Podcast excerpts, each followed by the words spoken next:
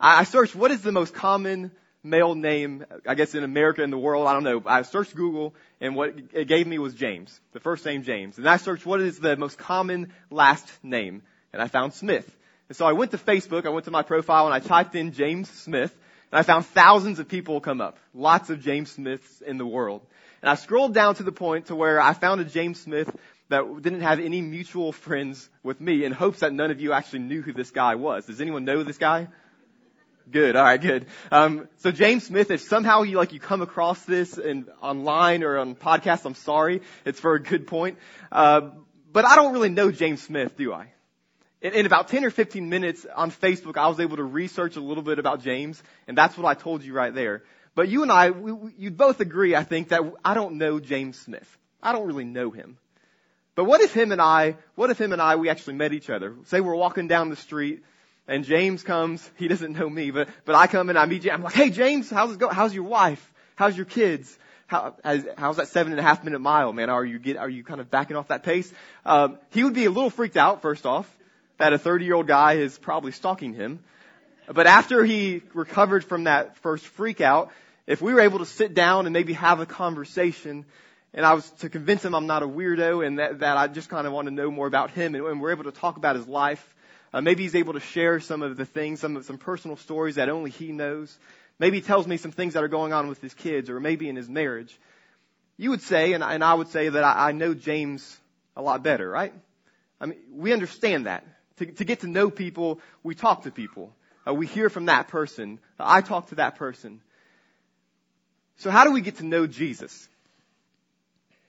I think it's a tough question. How do we get to know Jesus? And the question that's going to kind of go around this whole series that we're starting today is really this: who is Jesus? It's a very basic question, isn't it? But at the same time, a huge question. Who is Jesus? Because the answer to this question is why we are here. Jesus is the reason we are here. Jesus is the reason that I'm here speaking to you this morning. It's the reason that you showed up, that you got out of bed, that you arrived here on Sunday morning. It's because of Jesus and because of who he is. And it's important that we realize who he is because of all of those things. And you're also going to hear a lot about Jesus, aren't you? You see, people are going to say different things about him. That video showed you a few different things where some people might say, Jesus is the Son of God. While other people might say, Jesus is just a man. You know, some people might say Jesus is a very confused person. Some people say, well, Jesus had it all figured out. And you saw all the words that kind of flashed on the screen, from lunatic to martyr to Son of God to man. There's a lot of things that people say about Jesus. And I would say there's not a more controversial, more debated man in the history of the world than Jesus Christ. And so who is Jesus? That is why I'm excited, man, to kind of get into this series today. And we're going to get into this series, and it's called I Am. Jesus in his own words. We're calling this I Am, Jesus in his own words.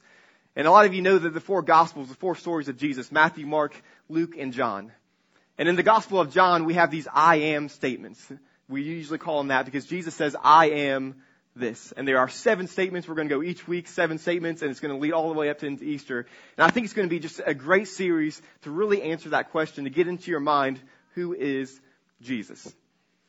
And so we're going to start with the Bible. I know that is maybe a shock to y'all that we're in church and we're going to start with the Bible. But we're going to start there. And what's crazy to me is sometimes we don't start there, though. When we answer that question, who is Jesus, sometimes we don't start there. And maybe sometimes we go to a politician and we listen to what he or she has to say about Jesus. Maybe we go to a famous author. Maybe we go to some scholar. Maybe you go to your friend who seems to know everything. But no, we're going to start with the Bible. Because in the Bible, we have the actual words of Jesus spoken from his mouth. And there's very few people that would ever debate that these are Jesus' words presented in the Bible. We have the people that walked next to Jesus. And so we're going to start with the Bible, John chapter 6. We're going to be there most of the morning. So John chapter 6. And in verse 35, we have the first I am statement from Jesus. And he says this: I am the bread of life. Now, I don't know about you, but right off the bat, I'm pretty interested. I love food. Does anyone love food? Anyone just a foodie? Like, I love food. Like, I look forward to meals. Breakfast, lunch, dinner are my favorite 3 times of the day, just about. I love food. I love bread. Is anyone a bread person? Like, just loves bread. Like, garlic bread, sourdough bread, if some of y'all are out there. There's nothing better than fresh baked bread out of the oven, is there? If you're a bread person, there isn't. And you put a little bit of butter on there. Like, maybe you go real crazy and you throw a little jelly or some apple butter or a biscuit. If you love bread, maybe you can relate to this. This is one of my favorite videos. Check this out. This is the joy for me. I love bread. I love bread. I now just manage it. So I don't deny myself bread. I have bread every day. I have bread every day. That's the genius of this program. I lost 26 pounds and I have eaten bread every single day. I love that, man. It was one of my favorite Oprah videos. I love how she says bread. It's 2 syllables too. But I love bread. And I kind of imagine, what if Jesus said something different? Why did he pick bread of all things? He could have said anything. He could have said, I'm the broccoli of life. Would you have been interested in that though? Like, some of you are kind of weird and you like broccoli. I eat it just because my mom said it was good for me. But I wouldn't be interested if he said that. He says, I am the bread of life. He picks the most kind of common, most universal food you can ever imagine. And if you go throughout culture and different people out throughout the world, almost every person understands bread in some way. They almost all have some type of bread in their life. Bread is very much the basic sustenance almost of life. And so Jesus says, not I am the broccoli or I'm the pork or he says, I am the bread of life. And maybe there's a reason that he does that. Maybe there's a reason that he narrows down on this most common, most universal, most delicious food he can, bread. So how does Jesus fulfill us like bread does? Because bread fulfills us. But how does Jesus do that? And so we're going to start actually, and it's in John chapter 6, but before we go into John chapter 6, I want to start in the book of Exodus. And in Exodus, we have this kind of prelude to the book of John chapter 6 that you need to know before we get into that. And so in Exodus, we have this man of God named Moses. And many of you know this story. And Moses actually gets the people and he leads the Israelites out of Egypt. And they're walking through the wilderness. They're walking through the desert. And these people, they're walking for days and days and weeks and months. And these people are hungry. They are very much starving. They are thirsty. And has anyone ever been hungry before? And I don't mean I haven't eaten an hour, but have you been hungry before? Maybe you've gone days without food. Maybe you've skipped meals. The longest I've ever gone without eating is 24 hours, which isn't that long. Some of y'all have gone probably days without that, but that's as long as I've gone. And I felt like I was dying by the end of it. Like I truly did. Like I was drinking juices, man, and I was laying down getting IVs. I felt really terrible by the end of that, and it's pretty bad, but that's as far as I've gone without eating. The other time that I've really felt hunger is hiking. Does anyone like to hike here? Anyone hikers? If you all, okay. My wife and I, we love to hike. There's no really places to hike around here, and so when we go on vacation, we go up to North Carolina and then the Boone area. We love to go on hikes. My wife and I, we do hikes very differently though. So I'm very much kind of a big idea kind of guy when it comes to hikes. Like I love the idea of hikes. I love to get to a certain point. To me, it's all about going to that waterfall or going to that elevation, the highest elevation. To me, it's all about the big idea about hiking. And so I don't really prepare much when it gets to hiking. Like I never have. My entire life, I just start hiking. And maybe I'll go 10 miles and I have no prep at all. And so a lot of times what I'll bring is as simple as just a bottle of water.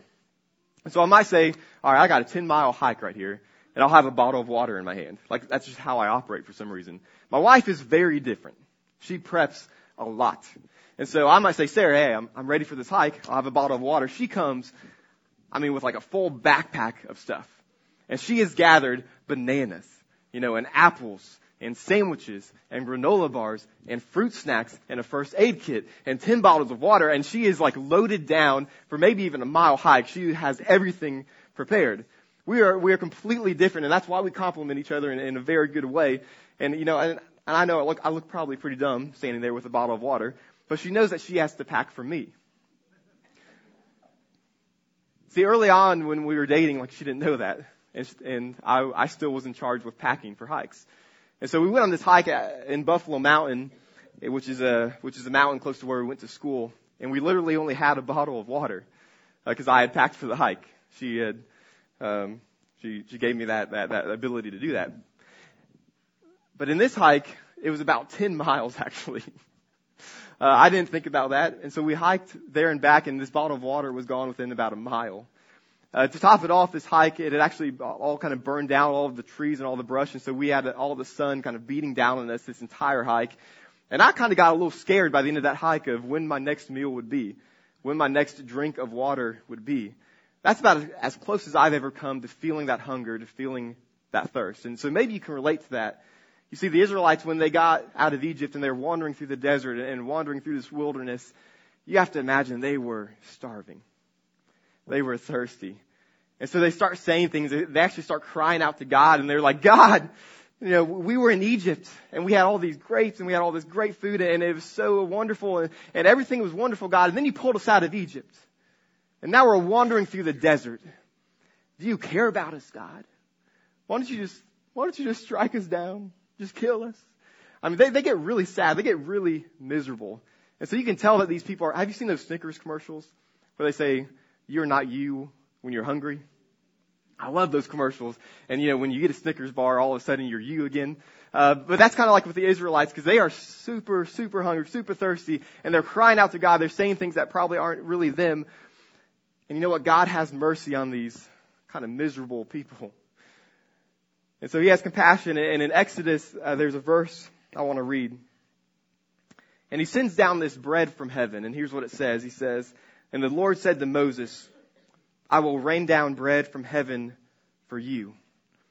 This word for bread is one of my favorite Hebrew words, manna, and it actually means, what is it? I just think that's the funniest thing, because these Israelites, they would have picked up this substance, this kind of bread, and they're like, what is it? Because it was this weird bread-like thing that came down from heaven. And you know what's crazy about this story, man, is that for 40 years, not just a day, not just for weeks, months, for 40 years, God rained down this bread, rained down this manna from heaven. And the people of God, they would collect it every morning, and they lived on this manna. That's a story that sticks, man. That's a story that is passed down from generation to generation. And so you can imagine great-grandparents passing it down to their grandkids, maybe their great-grandparents that actually went through it, and they're telling their grandkids about it. And that person then is telling their grandkids about it. And so the story has been passed down for years and years and years. And so about 1,000 years after that, we get to Jesus.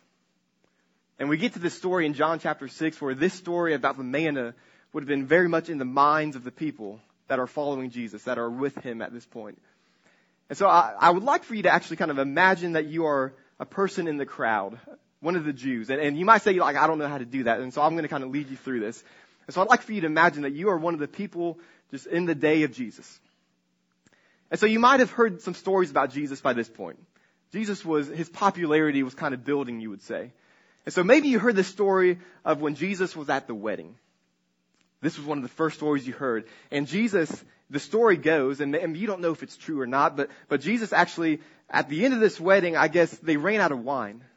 And so Jesus gets these pitchers of water, and the story goes that he turned the water into wine. Man, the miracle of all miracles, water into alcohol, right? That's crazy. And you're like, man, that's unbelievable. I don't know if it's true, but it's super cool. And so then you hear, oh man, there's now some people that are actually following Jesus. And he's teaching around the synagogues, and he's teaching around different areas, and people are actually following him. And then you hear the story about the little boy that couldn't walk. And so then you hear that Jesus went to this boy, and he heals him, and the boy is now playing like nothing had ever happened. And then you hear the story about the man. There's this man, disabled man at the pool, and he hasn't walked his entire life, and Jesus goes to this man, and he says, hey, do you want to walk? And the man's like, yeah, I do. And the man, Jesus says, well, get up and walk. And the man gets up, and he runs, and he walks, and he jogs. And it's incredible. And you hear all these stories. And maybe you don't know if they're true, but they're incredible. And so then you hear that Jesus is going to be teaching nearby. And so you say, oh, let me go check out this guy, Jesus. Because I've been hearing all these things about him, and I'd like to answer that question really, who is this guy? Who is Jesus? And so you go to this place nearby where he's teaching. And when you get there, man, you can't believe your eyes. Because to the right, to the left, in front of you, there's probably about 5,000 people here. And they've all come to hear from this man, Jesus. And he's teaching. And you start talking to some of the people nearby, and some of them have actually been following him for days. And so some of them are getting hungry. Some of them are about to leave. And then something happens. Something really weird happens. Jesus takes this bread, and he takes this fish. And it looks like he takes them from a little boy. You can't really see what's going on. At first all, you're thinking, that's kind of mean to take the food from a little boy. But he takes this food, and he starts passing it around. And maybe you even start heckling a little bit. You're like, all right, Jesus, save me a crumb. You know, save me a scale on the fish. Maybe you start heckling and they're passing this around. And before you know it, the food's been passed around. And all of a sudden you have a loaf of bread in your hand and a fish in your hand. And every single person around you is eating and having their fill. And you had heard the stories. But it just became real at that point. Who is Jesus? You know, who is this guy? And I imagine that would have been kind of a somewhat of a common thing that might have happened as people heard the stories of Jesus, maybe thought, is this really true? Is this guy really all who the people say that he is? And they experienced him for themselves. And you know what the crazy thing is? It's so at the beginning of this story in John chapter 6, we have what the Bible says is 5,000 people who were fed. There are thousands of people who had eaten. Thousands of people who are following Christ. But by the end of this story, by the end of this chapter, after Jesus says the words, I am the bread of life, almost every single person following him left. The crowd had dispersed.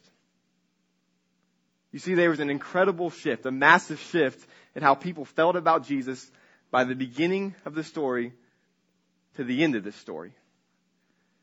I mean, imagine that kind of shift. That would be like if you show up to church next week and there's like two people here in the audience. Like that is the shift. And so this happens in the story and it begs the question, why did people leave? What was it about the words, I am the bread of life, that caused people to leave?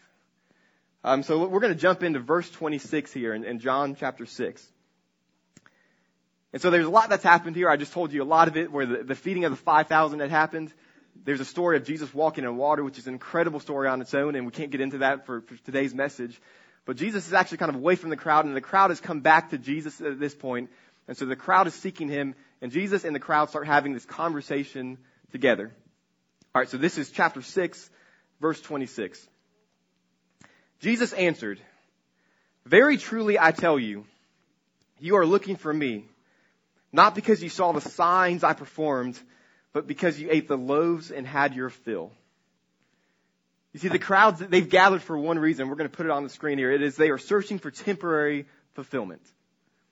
They are truly searching for their next meal. They're truly searching to fill their bellies. And maybe they're hoping to have some healing, like they heard the stories before. Maybe they're hoping for that famous Jesus wine. Like maybe they're hoping for some of these things. That they are there for temporary fulfillment. And Jesus points it out to the crowd. And then he says this in verse 27. He says, do not work for food that spoils, but for food that endures to eternal life, which the Son of Man will give you. For on him, God the Father has placed a seal of approval. You see, what the crowd was searching for and what Jesus was offering was way different. The crowd was searching for temporary fulfillment. But Jesus was offering eternal fulfillment. The crowd wanted to fill their bellies, like very literally to fill their bellies. And Jesus says, you know, I'm not here just for that. I'm here for something a lot more. I'm here to offer you food for your soul. I'm here to offer you food for your heart. And at first glance, I kind of think, man, how dumb is the crowd? Like they should have known this by now because they go back and forth together. Why doesn't the crowd understand? But man, do we not do the same thing? Are we not searching for the next meal in our life? Yeah, we might say we're looking for eternal fulfillment. That might be our search. But are we not looking for temporary fulfillment? Are we not looking for that bigger house, that better job, maybe that better spouse? Are we not looking for that next meal all the time, just like the crowd is? But Jesus says, look, I am offering something better. Something that will fulfill you for your life, for eternally. Let's check out these verses. In verse 35. And so the crowd and Jesus, they go kind of back and forth for a while. The crowd still doesn't understand. And in verse 35, Jesus, I think, almost has enough. And he says, all right, y'all, I am the bread of life. Whoever comes to me will never go hungry. And whoever believes in me will never be thirsty. Skip down to verse 48. I am the bread of life. Your ancestors ate the manna in the wilderness, yet what happened? They died. But here is the bread that comes down from heaven, which anyone may eat and not die. I am the living bread that came down from heaven. Whoever eats this bread will live forever. The bread is my flesh, which I will give for the life of the world. You see, it took a long time for the crowd to understand. From almost to the point here at the end of this chapter, they still thought, well, Jesus, when is the bread and fish coming? When's the next meal coming? But you know what? When they got it here at the end, and if you read through this whole chapter, you'll see when they get it, the crowd leaves. They leave. They were looking truly for the next Moses. They were looking for manna 2.0, you could say. They were looking for their next meal, for the next temporary fulfillment in their life. And so they are searching for this stuff, and Jesus almost, in a way, he exposes the emptiness of that life in front of them. And almost every person there leaves because they don't want what Jesus is offering. They kind of liked their stuff. You know, they kind of liked that stuff that they were building in their life. They kind of liked their next meals and everything. But Jesus was offering something way different. Some of you may know the story of Steve Jobs. Most of you know him. He's one of the founders of Apple computers. He's a very kind of controversial figure as well. There's a few movies that have come out about Steve Jobs recently. I think 2 movies in the last kind of 5 years. But there's a story in one of the movies that I really, really love.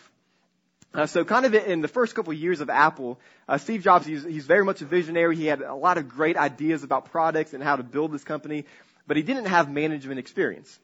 And so he calls this guy, Steve Jobs is on the left, he calls this guy on the right, his name is John Scully. And so if you saw one of the videos or one of the movies, you might have kind of seen this story. So he calls this guy John Scully, and he is the president of Pepsi.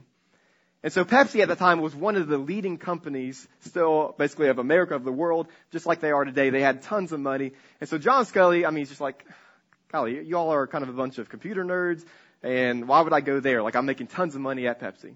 And so he rejects him. And so Jobs calls him again, and again Scully rejects him. And so the third call, I guess they actually meet in the movie. They're actually kind of meeting at a restaurant. And I love this line. I love this question that Steve Jobs gives to John Scully. And he presents all of his visionary ideas, and he's like, look, do you want to sell sugared water for the rest of your life? Or do you want a chance to change the world? I love that question. Do you want to sell sugared water for the rest of your life, or do you want to change the world? And look, Steve Jobs doesn't have it all figured out by any means. But I love that question because I think it kind of parallels in a way to what Jesus says here, where he's telling the crowd, in a sense, do you want to drink sugared water the rest of your life? Do you want to eat of these temporary breads the rest of your life? Or do you want your life to change? Do you want a chance to change the world by following me? By loving God, by loving others. Because he says, this will only leave you hungry. It will only leave you thirsty. You see, I think we spend a lot of our life kind of eating these breads. And so this kind of starts when we're a kid. It starts as when we're a child. And as a child, maybe we think, man, if I can just get that new toy, right? Some of you have children, and maybe they're begging you for that new toy. They're begging you for that video game, that doll, that Barbie. They're begging you for that thing. And as kids, we do that. Man, if I can just get that new toy, I will be happy. You know, my life will be fulfilled. And so as kids, we eat of this bread. And what? Maybe it lasts a week, maybe a month, very rarely a year. But we eat a lot of these breads as kids, and we continually devour these toys, and we do these things, and they don't leave us fulfilled. So as teens, maybe we think, all right, if I can just have these accomplishments, if I can just get the grades that I want, if I can just get into the college that I want, if I can just get into that club, if I can just do these things, then I will be happy. Then my life will be fulfilled, and everything will be great. And you as adults, you'll know when you look back onto your life, did that make you happy? Yeah, there's parts of it that, sure, your life is better because of it, but are you fulfilled in your life because of those things? And very often it becomes another bread in our life. And then maybe we think, all right, if I can just have him as my boyfriend or her as my girlfriend, then I will be happy. Then I will be happy. Then I will be fulfilled. But a lot of you know as well that that leaves you pretty empty. And so maybe some of you adults even sit here today and you feel empty because of those things that you did in the past and that bread that you ate. And maybe a few of you even feel a little broken inside because of those breads. Because you see, these breads, they can do things to us. They can sometimes even make us feel empty. They can sometimes even make us feel worthless. That's what these breads sometimes do. And you know, and we as adults, we can look at that stuff as kids, as teens, and think, you know, we were dumb, we were little, we didn't know what we were doing. But do we do anything different? Do we not as adults do the same thing? And maybe it's the new house, or maybe it's the new car. Man, if I can just get that car.